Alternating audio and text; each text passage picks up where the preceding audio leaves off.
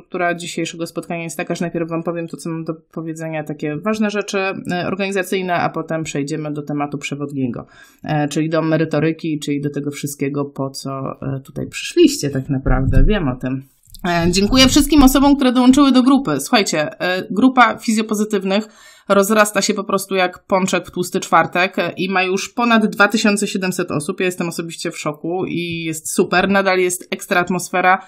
E, nadal e, uważam, że rewelacyjnie sobie pomagamy na tej grupie, dzielimy się wiedzą tak jak tylko się da najlepiej.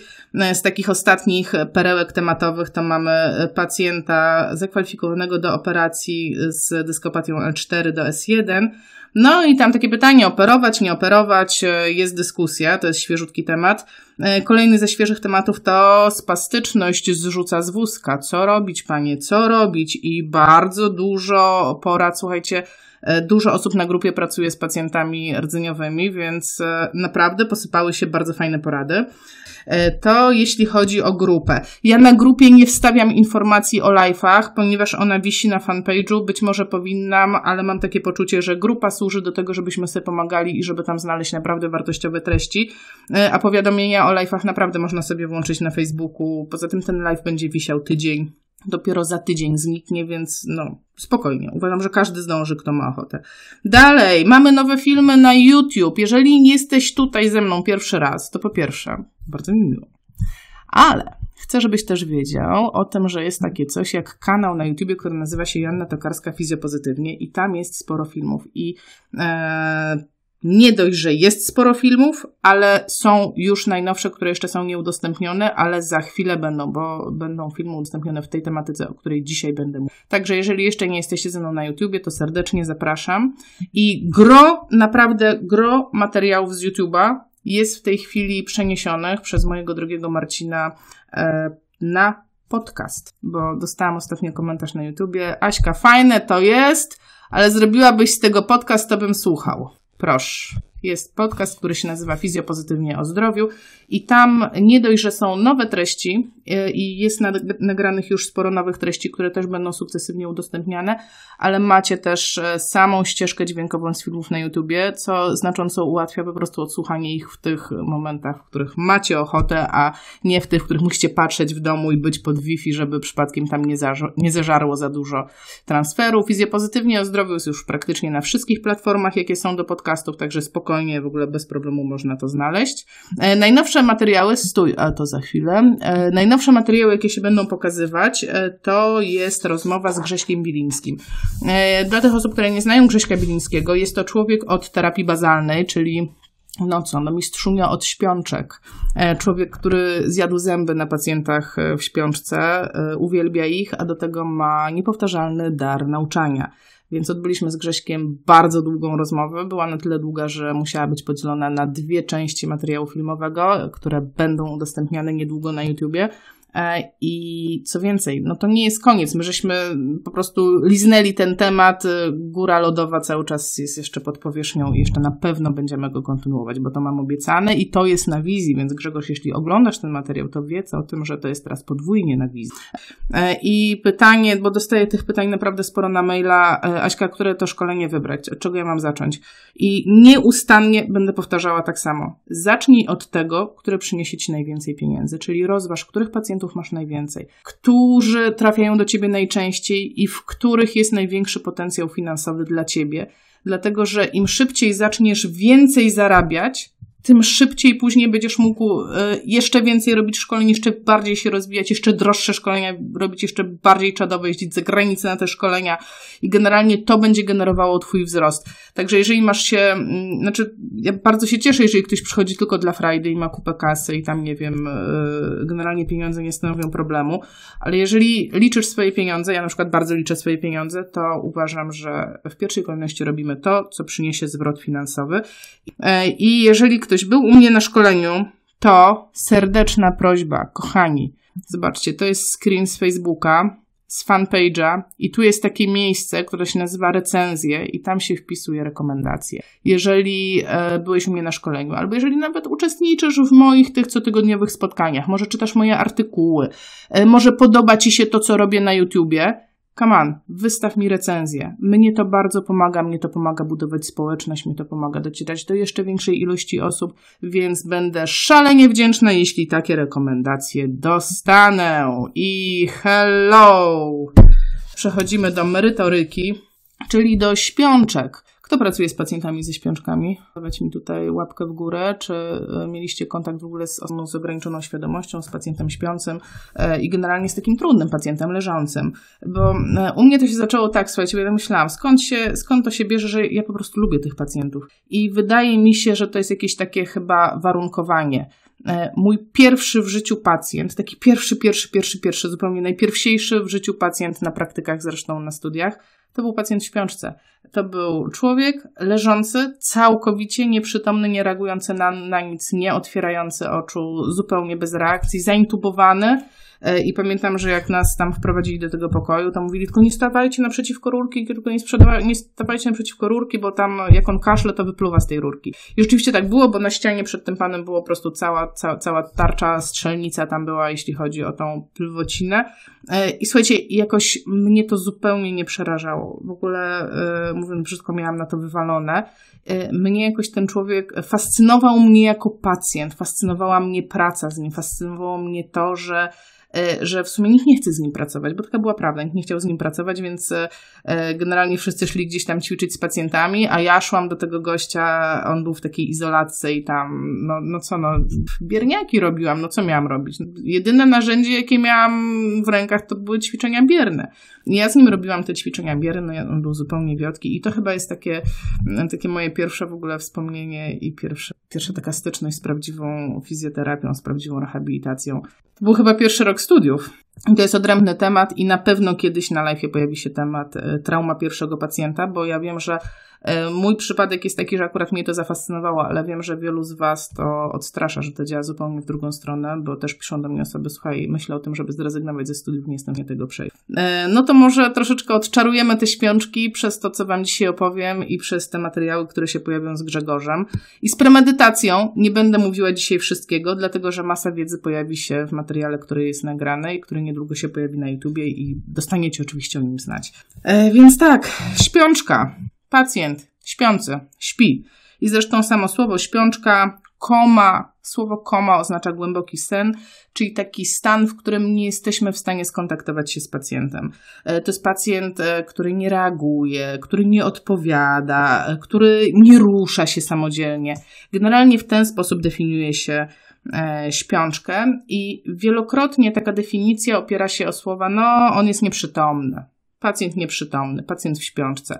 E, I mm, chciałabym, chciałabym zacząć od tego, że tak naprawdę e, kwestia przytomności i kwestia świadomości to są dwie zupełnie odrębne rzeczy. I jeżeli popatrzycie na, jeżeli popatrzycie nawet na siebie samych, to tak naprawdę, muszę sobie odłożyć jeden zaszycik, mam tu drugi, e, to tak naprawdę to, w jaki sposób postrzegamy rzeczywistość, w jaki sposób e, objawia się nasze bycie tu i teraz, składa się z dwóch rzeczy. Składa się z przytomności, czyli z faktu, czy jestem pobudzona i jak bardzo, i składa się ze świadomości, czyli z przeżyć wewnętrznych, jakie potrafię sama stworzyć. Czyli jednym słowem, jak jestem przytomna, to jestem pobudzona, mam otwarte oczy, jest ze mną jakiś kontakt, reaguję, ale jak jestem świadoma, to jeszcze potrafię zinterpretować to wszystko, co dzieje się dookoła mnie i potrafię stworzyć swój wewnętrzny świat, przeżyć. I w związku z tym, jak o tym pomyślicie, to każdy z nas na jakimś etapie w ciągu doby bywa y, świadomy, ale nieprzytomny i tak się dzieje na przykład, kiedy przeżywamy marzenia senne, bo wtedy nasza świadomość tam wywija różne harce, ale przytomność jest, no umówmy się, taka sobie. A w drugą stronę może być człowiek, który jest przytomny, ale nie jest świadomy. I takim, takim przykładem będzie stan wegetatywny, kiedy ja zaraz będę mówić dokładnie o tym, co to jest ten stan wegetatywny, e, ale to jest e, taki moment, kiedy mamy tą przytomność, czyli otwiera oczy, nawet zareaguje, ale absolutnie nie jest świadomy, nie przeżywa, nie tworzy wewnętrznych. Jak to się w ogóle dzieje, że tworzymy jakieś wewnętrzne przeżycia, że mamy jakąś, e, że mamy jakieś Mm, procesy w głowie, które są nasze wewnętrzne, interpretujące. E, generalnie polega, znaczy generalnie to jest bardzo skomplikowany e, proces, ale ja to sobie wyobrażam tak, że mamy połączenia takie daleko-zasięgowe z przodu do tyłu, bo to dokładnie tak wygląda, i do środka, i one tam gonią w tej nazad. E, te impulsy, te informacje gonią we wszystkie strony, i w związku z tym jesteśmy w stanie poprzez te e, impulsy po prostu przeżywać. E, ja Wam to pokażę, bo ja sobie to rozrysowałam kiedyś. Musicie znieść to, że to są moje notatki. Dokładnie tak to wygląda. E, takimi dużymi rzeczami, które biorą udział w e, tworzeniu świadomości, w tworzeniu przytomności, to jest pień mózgu, a konkretnie twór siatkowaty, który narysowałam tak zgrabnie jako po prostu siateczkę. E, talamus to jest wzgórze i to są te długie, długie takie połączenia daleko-zasięgowe, które odpowiadają za świadomość, bo za przytomność to już bardziej pień mózgu. No i teraz jakie mamy typy zaburzeń, co się może dziać z tym, ponieważ mamy z jednej strony przyczyny, z drugiej strony świadomość, czyli tak jakby miks zaburzeń tych dwóch czynników będzie nam tworzył różnego rodzaju um, obrazy charakteryzowane ogólnie i popularnie słowem śpiączka ponieważ mówi się, że pacjent śpiączkowy e, to nie jest tylko ten, który śpi, ale też ten, z którym się ciężko skomunikować, ale na przykład siedzi, porusza się. Więc znowu musicie znieść to, co Wam pokażę, moje notatki. E, typy zaburzeń, śpiączka. Generalnie śpiączkę możemy podzielić, możemy wyróżnić ze względu na ilość tej świadomości i tej przytomności, e, albo stan wegetatywny, albo stan minimalnej świadomości, albo wyjście z tego stanu minimalnej świadomości, a gdzieś tam z boku jest jeszcze zespół zamknięcia, o którym też Wam za chwilę opowiem. I jeżeli pomyślimy sobie, będziemy cały czas brać pod uwagę te dwa czynniki, przytomność i świadomość, no to jeżeli jestem nieprzytomny i nieświadomy, to prawdopodobnie mój mózg nie żyje. No bo nie ma innej możliwości. Być może to jest pacjent e, generalnie, który jest w śmierci mózgowej. Ale jeżeli mówimy o śpiączce, czyli sytuacji, w której pacjent e, nie jest bez kontaktu, nie ma e, cyklu snu i czuwania, nie otwiera oczu, nie reaguje, e, nie ma świadomości ani siebie, ani otoczenia, to ten stan nazywany właśnie jako konkretnie śpiączka, bo to dokładnie jest śpiączka. Jeżeli mam być precyzyjni, to to jest śpiączka i śpiączka trwa 2 do 4 tygodni. I tyle. Nie jest tak, że ktoś e, będzie w śpiączce rok czy dwa lata. Ta śpiączka w coś się zamienia. I ona może się zamienić właśnie w stan wegetatywny. I stan wegetatywny to jest taki moment, kiedy zaczyna nam rosnąć przytomność. Czyli pojawia się troszeczkę więcej przytomności, a świadomość wciąż pozostaje na niskim poziomie. W związku z tym, tak jak do tej pory leżał i w ogóle nie było z nim zupełnie e, kontaktu, to teraz on jest przytomny, ale nieświadomy. I czym to się objawia? To jest pacjent, który na przykład będzie miał e, cykl snu i czuwania. To będzie e, pacjent, który będzie zasypiał i będzie się budził. To jest pacjent, który będzie miał jakieś odruchowe reakcje na ból. To jest pacjent, który jak zbliżymy mu rękę do oczu, to on je odruchowo zamknie. Będzie miał takie podstawowe reakcje. Będzie na przykład odwracał głowę w kierunku dźwięku, ale nie będzie prawdopodobnie przetwarzał tego, co się dzieje w środku, no bo na tym polega stan wegetatywny. Czyli w stanie wegetatywnym wciąż mamy niską świadomość, ale rośnie nam przytomność. No i co się stanie, jak przytomność rośnie, ale zaczyna również rosnąć świadomość, bo to będzie nas interesowało, ponieważ też stan wegetatywny, słuchajcie, no, yy, znaczy no może stać, yy, trwać w nieskończoność, ale tutaj sobie zapisałam, że yy, w zależności od tego, ile on trwa, jeżeli trwa y, powyżej jednego miesiąca, to to jest stan tak zwany przetrwały, a teraz, to jest też ciekawe, w zależności od tego, czy był uraz, czy nie było urazu, to będzie trwały. I jak nie było urazu, to robi się trwały po trzech miesiącach, ale jeśli był uraz, to robi się trwały po roku dopiero. Także stan wegetatywny, jakby jego, jego klasyfikacja też zależy od wielu czynników, y, między innymi od przyczyn, y, jakie, jakie go spowodowały. No i dalej.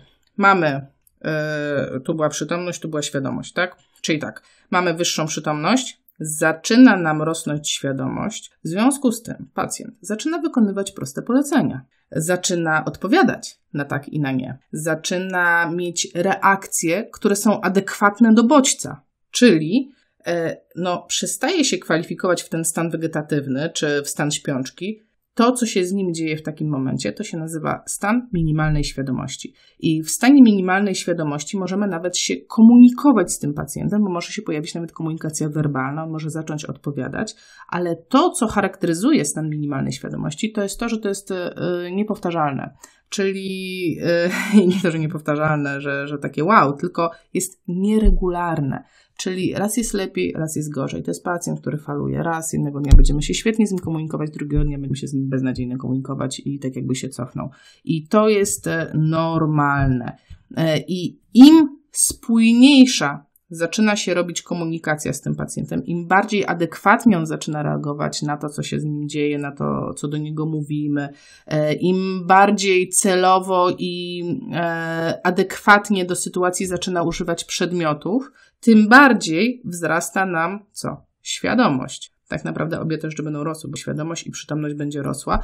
I to oznacza przejście do takiego stanu jak wyjście ze stanu minimalnej świadomości. I to jest już pacjent, który jest, e, no że tak powiem, wraca z dalekiej podróży i jest na dobrej drodze do tego, żeby e, no, zacząć normalnie funkcjonować, tak jak robił to przed swoim wypadkiem, chorobą, czy przed tym, co go spotkało. E, I teraz na tym etapie, na tym etapie wyjścia ze stanu minimalnej świadomości może się pojawić coś takiego jak zespół splątaniowy, e, czyli może mieć zaburzenia pamięci, może mieć jakieś um, takie wytwórcze, e, wytwórcze rzeczy, czyli opowiadać o rzeczach, które nie miały tak naprawdę miejsca, ale w jego głowie one jak najbardziej miały miejsce. I powiem Wam od razu, że Grzesiek w wywiadzie, którego mi udzielił, opowiada po prostu fantastyczne historie na temat tego, co wyczyniali pacjenci, którzy wracali, e, wracali po prostu ze śpiączki, wychodzili ze śpiączki i mieli ten zespół splątaniowy. E, to są pacjenci, e, mówię teraz o zespole splątaniowym, e, to są pacjenci, którzy będą mieli, będą zaniepokojeni, będą mieli zaburzenia snu, będą labilnie emocjonalnie, e, będą zdezorientowani e, i o tym wszystkim mówię. Będzie opowiadał Grzesiek i trzeba pamiętać, że to jest normalna sytuacja w momencie, kiedy wychodzimy ze stanu minimalnej świadomości e, i przechodzimy do wyjścia ze stanu minimalnej świadomości. Mm, zupełnie obok tych wszystkich rzeczy, o których Wam teraz powiedziałam, jest tak zwany syndrom zamknięcia, czyli ten e, słynny film, który prawdopodobnie oglądał każdy terapeuta w ogóle na świecie, który się nazywa Motel i Skafander, o facecie, który napisał książkę mrugając oczami i porozumiewał się tylko oczami, ale tam zanim, zanim się otoczenie zorientowało, że tak jest, tam było mnóstwo perypetii. E, I to jest zupełnie inna rzecz. To w ogóle nie jest w klasyfikacji śpiączek, bo to jest syndrom zamknięcia. E, po angielsku to się nazywa locked in syndrome, czyli LIS, LIS. Jak ktoś ma LIS, czyli syndrom zamknięcia, e, to ma całkowity paraliż, nie może się skomunikować, nie rusza się, może być tak, że nawet i oczami nie rusza, ale ma zachowaną całkowicie świadomość. I on jest przytomny, on jest przytomny, on jest świadomy, ale nie może tego pokazać. I to się dzieje wtedy, kiedy to wszystko tutaj na górze hula u niego, wszystko jest dobrze, ale odcięło mu wszystko, co jest na dole, czyli e, nie ma po prostu zarządzania własnym ciałem wolicjonalnego, takiego e, zgodnego z własną wolą, z tym, co by chciał. W związku z tym to jest pacjent, który jest całkowicie taki jak ja i wy, tylko nie może się skomunikować. E, I właśnie o tym jest, e, jeżeli ktoś nie oglądał filmu Motyli Skafander albo nie czytał książki, no to big mistake, czas to nadrobić. Ja mam tu zapisane, że zachowane pionowe ruchy oczu i mruganie. E, Grzegorz, e, jak opowiadał o tym, on mówi, że on to widzi pacjentów, że to jest zupełnie inny wzrok niż ma wzrok pan, który jest faktycznie w stanie minimalnej świadomości czy w stanie śpiączki. A jaka jest różnica, bo konkretnie tą różnicę Grzesiek wymienia, no to właśnie to jest to jest ten taki teaser teraz, że będzie powiedziane, co to jest, ale będzie w materiale na YouTube, który będzie w następnych, e, w następnych dniach opublikowany, więc stay tuned. Pamiętacie, co mówiłam? Trzeba zapisać e, fizjopozytywnie, obserwuj w pierwszej kolejności, to wtedy taki materiał wpada e, w pierwszej kolejności do ciebie. A jeżeli chcesz, żeby wpadał jeszcze wcześniej do ciebie, to trzeba się zapisać na listę na mojej stronie, na listę subskrypcji na listę mailingową generalnie. I ja wtedy zawsze też wcześniej troszeczkę umieszczam te, e, wcześniej wysyłam w newsletterze powiadomienia o nowych materiałach i wcześniej też, e, nie ukrywam, mówię członkom grupy, ponieważ mm, członkowie grupy są tak super, e, że ja po prostu no, gratyfikuję ich za to, że są tak, tacy super. No i dobrze. Teraz, co zrobić z tym pacjentem? W sensie, skąd mam wiedzieć, w jakim on jest stanie, tak? Czy on jest śpiączka, czy on jest nieśpiączka, jak to oceniać? I na nasze nieszczęście, E, najbardziej popularną skalą do oceny świadomości i przytomności jest skala Glasgow. E, z tym, że skala Glasgow ma taki problem, E, że ocenia tylko przytomność. Ocenia to, czy pacjent jest przytomny, czy jest nieprzytomny i tak naprawdę opiera się na trzech rzeczach, czyli otwieranie oczu, reakcjach werbalnych i reakcjach ruchowych. Ja Wam pokażę tą skalę Glasgow, bo sobie przyszykowałam. E, widać. E, to jest cała skala Glasgow, którą, no tyle, tyle tam jest. Otwieranie oczu, kontakt słowny, reakcja ruchowa. To jest wszystko, co oceniamy w skali Glasgow, ale ale gdzie jestem? Nie lękajcie się. E, skala Glasgow jest skalą użyteczną, Niemniej nie dla nas i też odsyłam Was troszkę do materiału, który będzie się, który ukaże się z Grześkiem, ponieważ Grzesiek dokładnie tłumaczy po co i dlaczego powstała skala Glasgow i do czego ona służy. I no to jest bardzo mądre. Mm, więc jak oceniać takiego pacjenta, żeby ocenić y, obie te rzeczy, czyli i przytomność, i świadomość, no bo tak jak już żeśmy ustalili, są to rzeczy, które są komplementarne i dopiero połączenie tych dwóch rzeczy daje nam no, możliwość tak naprawdę normalnego funkcjonowania. I owszem, jest taka skala i ona się nazywa, i znowu się przełączysz pokazać, i ona się nazywa, moi drodzy, co mi skaczesz program teraz. Skala się nazywa CRS-R, Coma Recovery Scale Revised. Teraz wszyscy angliści po prostu umierają. E, I zobaczcie, ile ta skala ma punktów do oceny. Ona jest bardzo, bardzo, bardzo rozbudowana i tam są oceniane i funkcje słuchowe, wzrokowe, ruchowe, e, werbalne, komunikacja i na końcu pobudzenie. Także to jest skala, która służy do y, oceny pacjenta śpiączkowego i mówię śpiączkowego tutaj y, mając na myśli wszystkich, y, o których mówiłam do tej. Okej, okay. także mamy skalę i mamy ocenę pacjenta i słuchajcie, Dlaczego to jest takie ważne, dlaczego ja o tym mówię? E, I Grzesiek też o tym mówi, ponieważ ze względu na to, że ci pacjenci są pooceniani tak dość powierzchownie, tak, no bo nie reaguje, nie słyszy, nie odzywa się, nie reaguje na ból, no to pewnie nieprzytomny, pewnie nie przeżywa. A badania pokazują, słuchajcie, że, uwaga, i też Wam to pokażę, 40 tak, tak. 40% pacjentów z rozpoznaniem VS to jest um, stan wegetatywny, vegetative state. To jest stan wegetatywny, to tak naprawdę stan minimalnej świadomości. Więc słuchajcie, prawie połowa pacjentów, kurczę, 40% pacjentów nie jest w stanie wegetatywnym, a w stanie minimalnej świadomości i tylko dlatego, że nie są zdiagnozowani, no to yy, po prostu nie wiemy o tym.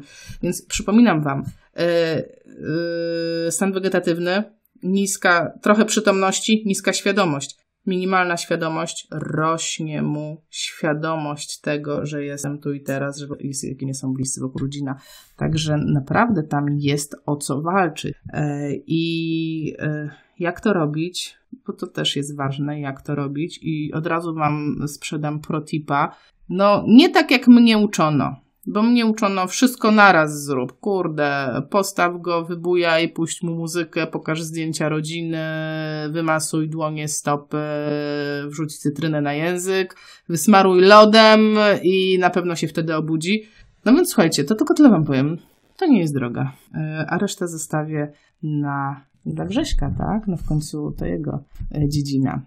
E, kochani, przeczytam teraz komentarze tak, lepiej wcześniej, kilka dni wcześniej. O, już widzę, że e, wolicie wcześniej dostawać po, mm, powiadomienia. Dobrze, dobrze. Będę ustawiać je wcześniej, bardzo fajnie. Mam nadzieję, że sobota to jest ok, albo piątek y, na poniedziałek, żebyście już wiedzieli przez weekendzik, że będzie.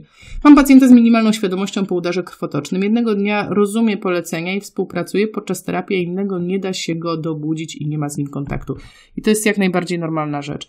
Dokładnie tak funkcjonują ci pacjenci, a co więcej, jeżeli chodzi o taką długoterminową współpracę, czyli e, dla mnie to są w ogóle trudni pacjenci, bo pracujesz miesiącami, a nawet latami z taką osobą, a często przez wiele, wiele, wiele nawet miesięcy nie widzisz żadnej zmiany, a czasami widzisz regres. I to jest, uwaga, uwaga, normalna rzecz, że nic, nic, nic, nic, nic, nic, nic, nic, nic, nic, nic, nic, nic, nic, nagle bach, skok, coś się zaczyna, jest gwałtowna poprawa, a potem znowu nic, nic, nic, nic, nic, nic, nic, nic, nic, że oni poprawiają się w sposób skokowy, ale uwaga, w dół też idą w sposób skokowy, bo czasami jednak głupia infekcja potrafi ich cofnąć, czy jeden, za przeproszeniem, głupi atak padaczki.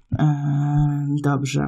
Czy są kursy, które są w stanie przygotować do pracy z takim pacjentem? Tak, i to jest dokładnie ten kurs, o którym mówiłam, bo mówimy o pacjentach dzisiaj w śpiączce, jest to terapia bazalna. Terapia bazalna, no ja będę tutaj polecać e, Grześka Bilińskiego. Na mnie robił te techniki, które robią w bazalnej i zrobiło to na mnie bardzo duże wrażenie. Na pewno sama skończę ten kurs, jak tylko będę miała jakiś wolny weekend.